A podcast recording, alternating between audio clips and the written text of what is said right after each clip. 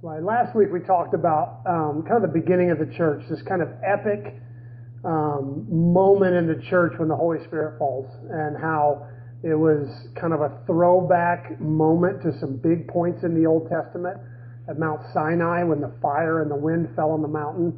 Um, it was kind of throwing back to that in the upper room when the fire and the wind fell on the apostles. And we went back to um, the Tower of Babel and how we had this moment when everybody was in one accord in one place.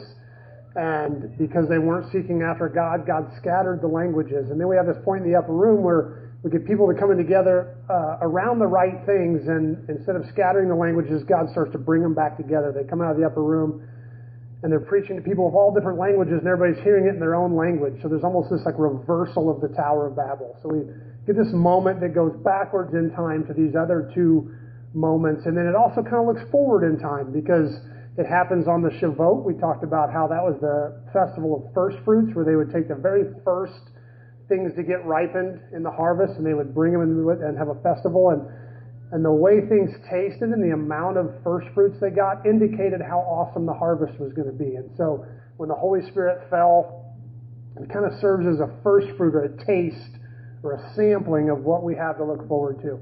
And so we're always in this place of, of having the Holy Spirit and having this awesome thing, but knowing that there's more and always longing for more, longing for the day when we have real justice and uh, when things are made right. And so this week is kind of our first real story after that. And it kind of indicates like a, like a, what did they do after this big colossal moment? And does anybody here like big church camp people when they were young? Anybody do kind of do church camp? Yeah, a couple. Yeah. Um, I went to a couple when I was young. And did you ever experience the crash afterwards? Like when you come home and you know, very first thing you do is burn all your secular CDs. I'm done with that life, and you tear off the you tear all the bikini posters off. Maybe that was me, but you tear off, you know, you, and uh, right, and you're totally changed. I'm not going to be that way anymore. Then like three weeks later, you're back at Walmart buying the new, you know, Twisted Sister CD or whatever. This is I just dated myself.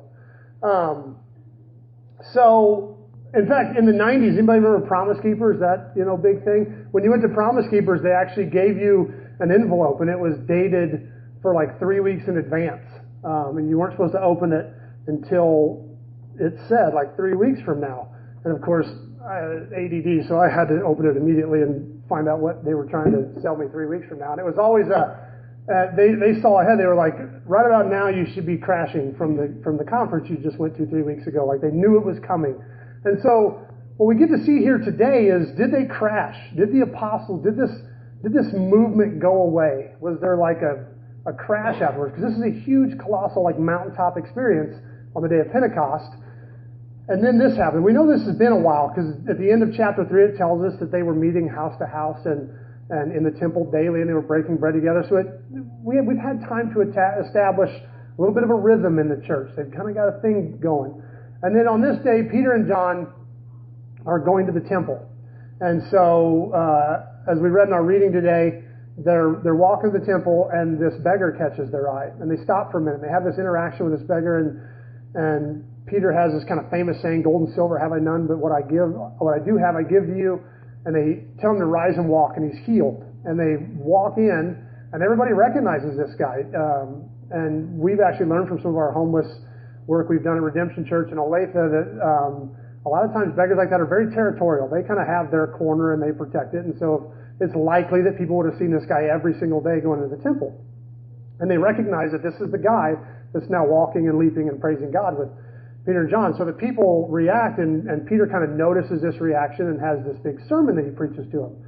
And the chapter just kind of cuts off, and I actually was tempted to go into chapter 4 because he does he actually finishes the sermon in chapter 4, and we find out that like 5,000 people came to Jesus through this whole interaction. But I decided to stick with chapter 3, and it's because chapter 3 really, or really kind of has two big things it pulls out. Number one, it pulls out one of the kind of quintessential tensions of the Christian faith, and I said we were going to do that through Acts. We're going to find these tensions that exist in the Christian faith, these things where we kind of are constantly pulled in two opposite directions, and we're kind of that focal point. The church is a place of tension. It's a place where two kingdoms collide, a heavenly kingdom and an earthly kingdom, and the church is where they meet. And so we're constantly in a, in a place of tension between kind of two realities. And one of those tensions exists in this chapter. So we're going to pull that out. And then we're also going to talk about really probably one of the most fundamental issues in our faith system in Christianity. Um, so we're going to get to that. But let's start with this tension. This tension that's, that's here, let's go ahead and go to the next slide. This tension that's here is, uh, is between, and, and the chapter kind of splits up real cleanly um, on this, is between this interaction with this beggar and this interaction with this crowd. You can go ahead and click a couple more times, I think. Um, and what we see is Peter and John walking in, and something about this beggar grabs their eye. And they have this interchange with this guy, um, which, when you think about what's happening, is a little bit strange. Peter is the head of a giant movement that's happening now, and really had every right to say, you know, I'm I had a lot going on. I've, you know, I'm, in, I'm kind of in charge of this big thing. You know, I need to get into the temple and engage in the discussion the debate and what's going on. And he stops in the middle of this movement and just and has this exchange with this one beggar. And then he gets inside and everything kind of changes and he has this he sees this entire crowd and he responds to the crowd and what's ironic is the way he responds to the crowd is with singular language He's like, you guys did this. You guys crucified Jesus. You guys, you know, uh, rejected the King of Glory. And I always worried about that one guy that's like, hey, I was on vacation last week. I have no idea what's happening. Why are you lumping me in with everybody else? I don't even know what's going on right now. And but he, but Peter, he kind of responds to this crowd as a collective, as like one thing. And so we, this is the tension. This is one of the tensions inside Christianity. Let's click one more. Is the is the tension between the individual and the collective. And this is all through the scripture. The scripture is about individuals. This is something the Reformation kind of brought back out for us, something that had kind of gotten lost, is the scripture is about us individually. It's about our hearts. It's about, and, and part of the Christian life is realizing that it was my sins, my sins that put Jesus on the cross. Not just sin, this big, grand concept, but my sins that Jesus died for. And a huge part of part of salvation is individual. It's about the person. And the Bible, and the Old Testament does this. It'll like we're talking about the story of God, and it'll zoom in on a person and just follow this person. And one of the one of the things we have to be careful of is sometimes we look at everything in this person's life and we just assume that's the way God works with people, and so we want to see those exact same things in our life, and we forget that there was tons of people in the story at this point and God had interactions with all of them, and for some reason we just zoomed in on this one guy's story, which is interesting, but the Bible, it, it values the individual.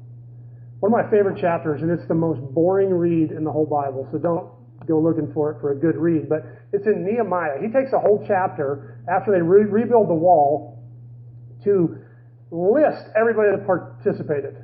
And so he's just like, and then there was Greg, and he he rebuilt the wall out in front of his house. And next to Greg, there was Bob. And Bob and his family rebuilt the wall in front of his house. And then there was Smith, and Smith and his family rebuilt the wall in front of his house. And he did this for a whole chapter until he gets all the way around the wall. And it's a terrible read. It's absolutely boring, and it's one of those things that you skip when you actually come to it. You kind of scan it, and nope, that's just a list, and you move on.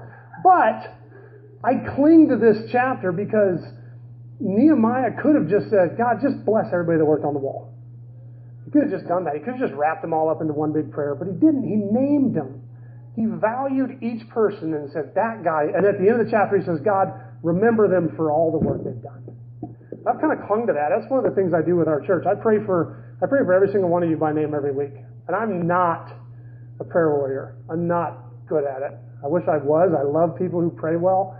And I, and sometimes all you get is your name read. Like, Sometimes that's all I can pull off is I just read everybody's name in the church and I say, God bless our church. Each one of those people, just give them a blessing this week. But I believe that God values us individually, values the name. He values who we are. That's important. And something in this interaction that Peter has, he values one beggar. He zeroes in on one guy. But on the flip side of that is the Bible also talks about collective. And this is huge. Most of the prophets are talking to nations. Like they occasionally talk to a king, but usually they're like, and to Tyre and Zidon, I say this You know, and what about that one good guy in Tyre, that one nice guy, you know, who's got to feel terrible that his entire nation is being cursed, you know. But we, we follow the nation of Israel, and most of the promises of the Old Testament are about a nation of Israel and this, this like collective group of people. And when you know, one of our favorite verses, Matthew 25, where Jesus says, When you do this to the least of my brethren, you do it under me, that passage starts with Jesus saying he calls together all the nations. And he separates the goat nations from the sheep nations. This isn't even talking about individuals. This is talking about nations. And he's talking to a nation the way you treated me when I was poor, the way you treated me when I was hungry, when I was in prison. It's actually some scary stuff to think our nation is blessed or not blessed by God based on how they do those things. The Bible is really focused on the, on the collective. In, in Revelation, Jesus talks to churches, not people. He says, To the church that's at Philadelphia, I say this. He speaks to the entire church. And so we constantly live in this tension between our focus on the individual and our focus on collective groups.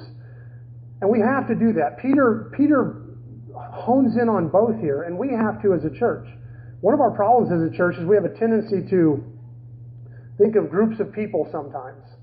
Like when when we worked with the homeless, our when I started working with the homeless, it was it was kind of as a this is what I think Jesus would do. It was like a a service, like, and I was kind of emotionally blocked off from it. But you know, this is just one of those things we do. We're Christians, so this is what we do. And I was still pretty judgmental, honestly. Like they came to church drunk almost every Sunday, and so there's part of me that was like, "You're never going to get your life together if you don't stop drinking." Like, and I was in my head. I didn't say this out loud. You know, I was serving them, but I was thinking, "You got to start working on your issues here, guys." You know, and, and just kind of being. And then one week, um, Greg came to church, and uh, when Greg came a little more drunk than usual, he was a little more obnoxious than usual and way more loud than usual. And so in the midst of the sermon, uh, Greg what didn't like what was going on. He was like, I don't agree with that. And he had this really loud, booming voice. And so I escorted Greg out of the room. And we went outside so Greg could have a smoke and we could talk. And he was agitated that I asked him to leave. But we sat out in the parking lot. And something in our conversation that day, Greg started to open up. And he said, uh, and he started to share a story with me. And I think it was almost 40 years before this day, Greg was driving home and he made a bad decision. He had had too much to drink and he decided to drive home drunk. And, uh, and he drove when he shouldn't have and he hit a family. And a 12 year old girl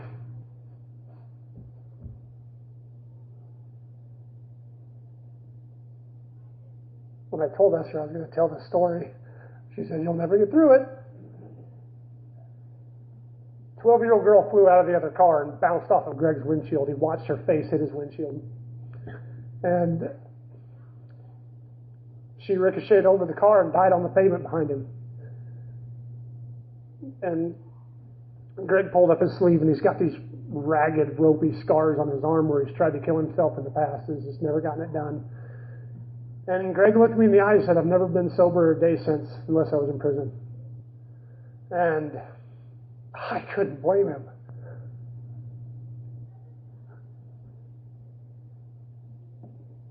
From that day on, I couldn't judge homelessness the same way.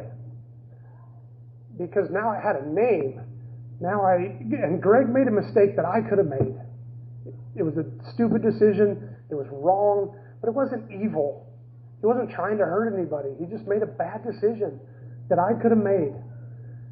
And I look at Greg's life and I look at Greg's alcoholism and I wonder, would I do anything different? Could I do anything different? And so now when I look at homeless guys, I can't see homeless people. I see Greg, I see Frank, and I see Randy, and I see Whitehawk, and I see Mike. Sometimes we got to break down the collectives and see people, individual people. The church needs to focus on individuals. When, when you can no longer see African Americans, when you can see Betty and Samson, and you can see Ron and Stacy, and you can see individual people, there's now names and not just a collective group, racism starts to fall apart. So we have to focus on the individual. But at the same time, the church has to learn to focus on collectives. When you look at our society and there's collective groups of people that are being systemically oppressed, the church has to stand up and say, that's not okay. And usually what the church says, yeah, but I know that one guy who pulled himself up by his bootstraps and he got out of that system, and so it can be done. You know, we, though that's when we like to zoom in on an, on an individual and, and forget that our society is hurting a collective group of people. And the church should be the one at the forefront of some of those movements saying this is not okay. This is a collective group that is just systematically being oppressed. And the church should be the one saying that's not all right. And so we're constantly pulling in this tension between the individual, which we have to highlight, and these collective groups that we have to protect and defend and, and stand up for and have solidarity with. And so it's a tension that will always be there. And the church, and Peter, Peter kind of navigates it in this passage, which is awesome. He kind of navigates between the individual and the collective. And I think the way he does it, and this is the main point we're going to talk about tonight, is by seeing. By seeing. And it's something pretty big. Let's go to the next one. This is the power of seeing. At the beginning of his interaction with both of these people, with the beggar, it says that, uh, and fixing their eyes on him with John, Peter said, Look at us. If you were to act this out, this would be a very awkward moment. It, it's like Peter's staring at him, like, and John is too, and they're looking at him. They say, Look at me, look at me. And like it's this frozen moment of eye contact. And this is, I almost really honed in on this eye contact. Have you guys heard anything about these eye contact experiments that, that are a big thing right now? It started with this, uh, with this uh, sociological experiment, but then it expanded to this artist who did it. She sat in a in a uh, um, uh, an art gallery, uh, uh, like the Nelson, and and it was a living thing where she just sat in a chair, and then there was a chair in front of her, and people would come and sit, and she would just look into their eyes. And most people couldn't last more than a couple minutes. Like they're just not used to someone just looking into your eyes like that. And so people would just like start bawling. People would just cry, like from someone looking into their eyes. People would just break down, and so it's become a thing. Now there's you can actually go on YouTube and see them. They do these experiments where they'll go to places like the uh, like the crossroads and stuff, and and they'll just set up little things, and people will just come and and try to make eye contact for four minutes, and then talk about what it does to them. And it's just like we don't do that. Like we like eye contact is a weird thing, and and there's this moment where Peter does this with this beggar. He's like, "Look at me," and and we don't know what he sees. We don't know if, if Peter was looking for like a shred of faith in this guy, like maybe there's something in this guy that can respond to Jesus, or if maybe it was just he wanted this guy to have dignity, because beggars don't look you in the eyes. They don't. And so maybe he was like, no, no, no, don't look down. Look up at, look at me. Like we don't know what happens. We just know something happens in this look that seems to set everything else off. And then when he walks in and the crowd is responding to this guy, it says Peter saw it. That's what it says. It says, and when Peter saw it, he responded to the people. And this word saw is kind of interesting. I pulled it up. I pulled up the Greek, and about half the time it's it's interpreted see or to see or have seen or things like that. But let's go to the next one. But about the other half of the time it's the word know, to know. The same same Greek word ido. Jesus answered and said to them, You are mistaken, not knowing the Scriptures nor the power of God. Not seeing the Scriptures. It's that same word, to see, to deeply, something that's deeper than just seeing with your eyes. Same Greek word, Ido. But that you may know that the Son of Man has power on earth to forgive sins, he said to the paralytic man, Rise, take up your bed, and go to your house. But he answered, said, Assuredly I say to you, I do not know you. That's a spooky one. It's almost like Jesus saying, I don't even see you. Like, like I don't know you.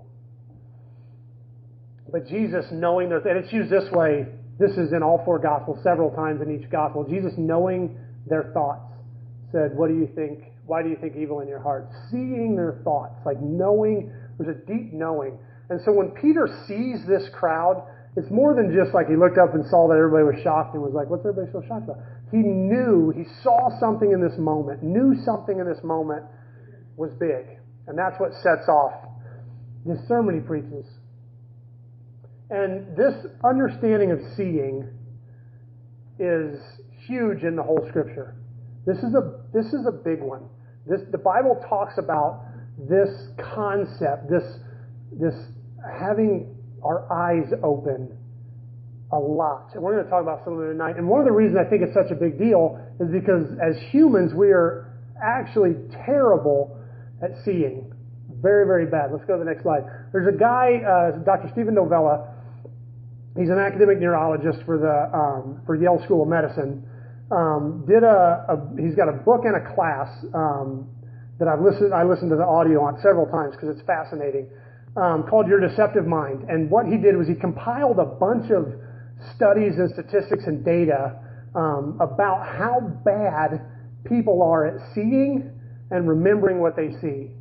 And this whole class is just compiled data of, of how untrustworthy our perception is, which is shocking to most people because for the most part we trust ourselves. We trust our own minds. Like if we see something, we believe we saw what we saw. Like and how could we not, right? And so he found that this is absolutely completely unreliable. And the reason is we actually have two brains. Um, they've figured out that humans have ultimately two brains. They have the limbic cortex, which is kind of the inner, more primitive part of our brain. It contains our emotions and our instincts, our hungers, our lusts. Like all of those kind of more basic things are, are housed in our limbic cortex. Then we have our cerebral cortex, which is the higher functions, mathematics and language and reasoning skills and logic is all in the cerebral cortex. And these two parts of our brain actually function independently of each other a lot of the times. And they think independently. It's why you can desperately want to lose weight and desperately want a donut. It's because these two parts of your brain can both want something at the same time. They don't get along all the time. These two parts of our brains think differently. And when they're thinking alike, when they get along with each other, we get a little tiny shot of dopamine and it makes us feel good. We have this feel good feeling that our brain is at peace. But when they don't get along, they um, have what we call cognitive dissonance. And it's because this inner part of our brain, um, this limbic system, houses um, our, our cognitive narrative, is what they call it. Let's go to the next slide. It houses, okay, there's that. Missed that one. Keep going. Um, it houses, there's a little nodule thing at the center of your limbic cortex they call your reality nodule. And it's, it's the thing that tells you if something's real or not. It's, that, that feels real. And it's why you can go to a magic show and watch the guy cut a lady in half and not call 911. Because all the data tells you murder just happened. Like, and we should all get our phones out and call the police when that happens. And yet something in your brain goes, that was a good trick. That was awesome. That really looked real. Like, because your, your reality nodule in your limbic system doesn't get aroused because it knows this is a magic show. It knows it's part of the deal and it doesn't, um, it doesn't freak out. This is also why dreams happen. When you sleep, your, your reality nodule in your limbic system sleeps. And so that's why crazy things can happen in your dream and you think they're real. You think that it's, it's real because that part of your brain that tells you what's real and isn't is sleeping. And when it starts to wake up before you wake up, that's when you have uh, lucid dreams where you, you're dreaming but you know you're dreaming. That's because the reality nodule is waking up. And so this little part of your brain, it houses what they call your cognitive narrative. It, the way the world works, what things are real and what things aren't. And when the information in your cerebral cortex does not match up with the information in your cognitive narrative, you have what's called cognitive dissonance. And this is uncomfortable. They've proven that cognitive, real cognitive dissonance has a physiological discomfort to it. Um, and the uh, so when you so let's let's use the example if, if you're standing and a pig flies by, and you're almost 100% positive it was a pig, your your cerebral cortex goes, "Dang, that was a pig." Pretty sure that was a pig. And your your limbic cortex goes, "Pigs don't fly. Pigs don't fly. Pigs don't fly. Pigs don't fly." Then it starts to panic a little bit. Like that couldn't have been a pig because pigs don't fly. That doesn't that doesn't match my narrative. And so your your you know your uh, cerebral cortex goes. I mean, the data the data shows pig. I don't know what to do. The data shows pig, and and and the by now the limbic cortex is screaming, "Pigs don't fly! Pigs don't fly! Pigs don't fly! Pigs don't fly!" And the cerebral cortex goes, "Okay, okay, maybe it was an owl." And the limbic cortex goes, "Owls fly! Owls, owls totally fly! It could have been an owl. Owls fly!" And then everybody, okay, then it was an owl. It was an owl, and your brain will actually re-script the data to see an owl, and everybody gets, ah, you get your dopamine, everybody gets along, everything goes back together. And this happens that fast. This happens really quickly. And there's a bunch of really fun data to support it. They did a study on thousands of people where they had them watch a video, and then they, uh, at the end of the video, they said, what color dress was the lady in the video wearing? 83% of people gave an answer. There's no lady in the video. There's not even a woman in the video. 83% answer, and they come up with colors, and they can tell you where she was in the video. And when they re-show them the video, under lie detectors, most of them think it's a different video. Their minds cannot be changed after that. Their brain scripts in a woman because what happens, the limbic cortex goes, he sure sounded confident when he asked the, the color of that dress. Like he sounded like there was a woman. There was a woman. Like that's the emotional centers going, the way that guy sounded when he asked the question sounds like there must have been a woman in there. And the cerebral cortex is going, there's no woman data. I don't have any woman there. There's like, but he sure sounded sure about it. He really sounded like there was a woman. The cerebral cortex says, well, okay, then maybe that, I, that's right. I did see a red dress in the corner. That's probably the woman. Oh yeah, that was it. That was the woman. And the brain will, and from then on you remember it. Even if they do a lie detector test, you saw a woman even though there was no woman. Some of the times this has happened just in nature in, in Texas, um, they got a whole bombardment of calls, um, the military down there over a bunch of people seeing a UFO at the same time. And so they, and they were relatively credible. And so they, they were interviewing these people and they were having them describe UFOs. Several of them drew it. And, and they, and as they were comparing pictures and things, they noticed the only thing that was the same on all of them was where these lights were. There was these lights that matched and they were different shapes and different everything. But there was these lights that matched on all of them. And so they did a search of the area, and some company was doing a, a marketing thing and launched flares into the air. And the flares, the pattern of the flares matched where the lights were on every description. The, the people saw the flares, and their brains actually filled in all the other. That's what we call confabulation, when the brain actually creates data that's not even there. And so they got all different descriptions of the UFO. Some of it long and skinny, some of it short and fat, but they all saw the flares. The flares matched on all of them in 1942, I think, somewhere around World War um, II, um, had to be after that actually. Um, they launched 1,400 anti-aircraft missiles at what turned out to be a weather balloon. And when they debriefed all the guys that launched, they all saw attacks. They saw multiple planes. Everybody saw a barrage of planes coming, and they just launched everything they had. And it turns out it was a single uh, weather balloon that somebody saw. And obviously, a lot of guys were responding to, he's launching, I'm launching, and everybody just started launching. 1,400 anti aircraft missiles launched at nothing. But everybody swore they saw planes, like real planes in the air that they were shooting at. The brain was scripting things that weren't there. And the, the, these just go on and on and on. And some of it is, is obvious fun stuff, like when I clap, you um, the, the vision of me clapping gets there just a little bit before the sound. And up to 80 milliseconds, your brain can actually push those two things together and make it sound like it, they're happening simultaneously. But if you go one step farther than that, your brain can't pull them together anymore and you'll see the difference between the sound and the, and the vision. But if you take that one step closer, obviously that one step doesn't make that much of a difference. It's just there's a breakover point at which the brain can no longer force the two things together. And so it, so what you're getting is false. You're getting that they're happening at the same time and they're not. Just the brain decides to squeeze them together. And there's tons of this stuff. And so this, so Dr. Novella has figured out that we're terrible at perceiving. We don't actually see anything we think we see. Our brain is actually capable of seeing things that aren't there, not seeing things that are there.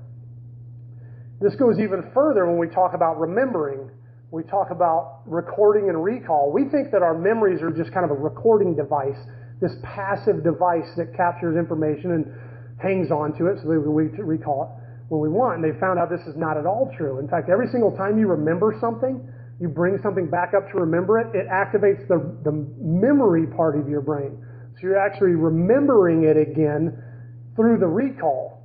And when data changes, when you change little elements of the data, you actually remember it differently, and that becomes part of the memory. Over time, you can actually create a memory that's not even there. And they've done this with a lot of things, um, the scariest of which was there was these two in 1988. There was a book called uh, The Courage to Heal. Um, Bell and Davis, I can't remember the first one. I think uh, Ellen Bell and Laura Davis um, wrote this book called Courage to Heal. And they had been noticing, they were uh, psychiatrists, and they've been noticing in their research that almost everybody they were uh, doing um, therapy with had been abused as a child, um, almost universally. And so they started really digging in, and, and some of the people they had um, done done uh, counseling with, uh, it was it was severe, and they were able to actually press charges, and men went to prison. Um, and then their data got so overwhelming that it became an anomaly, that it just seemed unrealistic that this many people had gone through this traumatic of abuse. And so, they st- so other people started coming in and looking at it, and they found that some of the men who were being accused had rock solid alibis, like not even in the country. And so they started looking deeper, and what was unfortunate, they found that these that unwittingly they weren't doing it on purpose, they, but they were because they were hunting for something, they were actually planting memories of abuse in these people, and they were actually uncovering things by guiding them through this deep hypnosis and some of these deep forms of therapy, and and, and making them remember an abuse that didn't happen and couldn't have happened because some of these people that were supposedly participating in the abuse weren't even in the country at the time. And so they, they found out that, and so they had to release a bunch of people from prison and, and found out. And the worst part of this entire story is even once they got the men freed and, everything, and, and they undid it, all of these women had to live with the trauma of abuse. There was no difference between them and somebody who was actually abused. They could remember it. It was in them like a memory that they then had to get therapy for because this was planted in them like a real memory. And it was so deep. So our memories are not actually these passive recording devices that can just grab data and, and hang on to it forever. Our recall is actually quite terrible. And so, what does all this mean? In our passage today, Peter shows something that I think is is crucial as a Christian. Because we are terrible at seeing. We actually are. Humans are terrible at seeing. We're terrible at understanding. We're terrible at, at remembering. And so, one of the things that has to happen as a Christian is the Holy Spirit has to open up our eyes. We are absolutely blind. And a big part of being a Christian is having our eyes opened. Let's go to the next slide. Jesus says it this way And in them the prophecy of Isaiah is fulfilled, which says, Hearing you will hear, but shall not understand, and seeing you will see and not perceive. For the hearts of this people have grown dull. Their ears are hard of hearing, and their eyes have been closed, lest they should see with their ears and hear with their eyes, lest they should understand with their hearts and turn, so that I should heal them. But blessed are your eyes, for they see, and your ears, for they hear. Part of being a Christian, and, and one of the things that Peter does here, is he shows what I think is a gift of the Holy Spirit. He shows a vision that most of us don't have. He had every right to be too busy to talk to a beggar, and I'm sure Jerusalem was packed, was full of beggars. Actually, we find out in Acts, and not long, that they were actually in a famine, and there was a ton of poor people in Jerusalem at the time. So, what is it about this one guy that grabs Peter's attention? And likewise, Peter could have said, "We just we just healed a lame guy. Like God has obviously anointed us to heal lame guys. Let's go find more lame guys. Forget that crowd; they can all walk. They're they're healthy. We need to hone in on this thing. Like this awesome thing happened. We need to like we need to jump on this bandwagon. This is it." And yet somehow Peter knows that this crowd is an important moment to go into the temple and talk to this crowd. Something happens. He sees more. I think this is huge in ministry. Because sometimes as Christians, we, we tend to have kind of a bulldozer approach. Like, once we kind of learn this is how you witness to somebody, we do it every single person we meet. You know Jesus Christ, your personal Lord and Savior. You know, like we just, we kind of script it and it's a, and it's, you know, we just kind of force our way in the door. And being a witness for Jesus is actually way more finesse. It's knowing when to take a bullhorn and stand on the corner and scream, and when to ask guy if he wants to go have a beer and sit and say, What's going on in your world? and taking a slow, more subtle approach. And we can only know how to do that if, gee, if the Holy Spirit opens our eyes to that. We're formula people. We like a formula. We like this is how it works. This is what you do. You start. You know, you guys remember the tracks back in the day? Like every like those those things were supposed to just walk you through, man. Anybody you talk to, you should be able to just open this track and it'll just walk you through how to get them saved. Unfortunately, that doesn't work. We don't live in that kind of world. We live in a very complicated world. And we need the Holy Spirit to open our eyes. But more than that, more than just having the Holy Spirit open our eyes for ministry, we need Him to open our eyes just to get in the door. Because ultimately, you can't logic your way into Christianity. You can't argue your way in. You can't lay out a, a solid enough case for it to make sense. If you try to rationally explain church to people, it sounds crazy. The Bible says it sounds like foolishness to those that aren't part of it.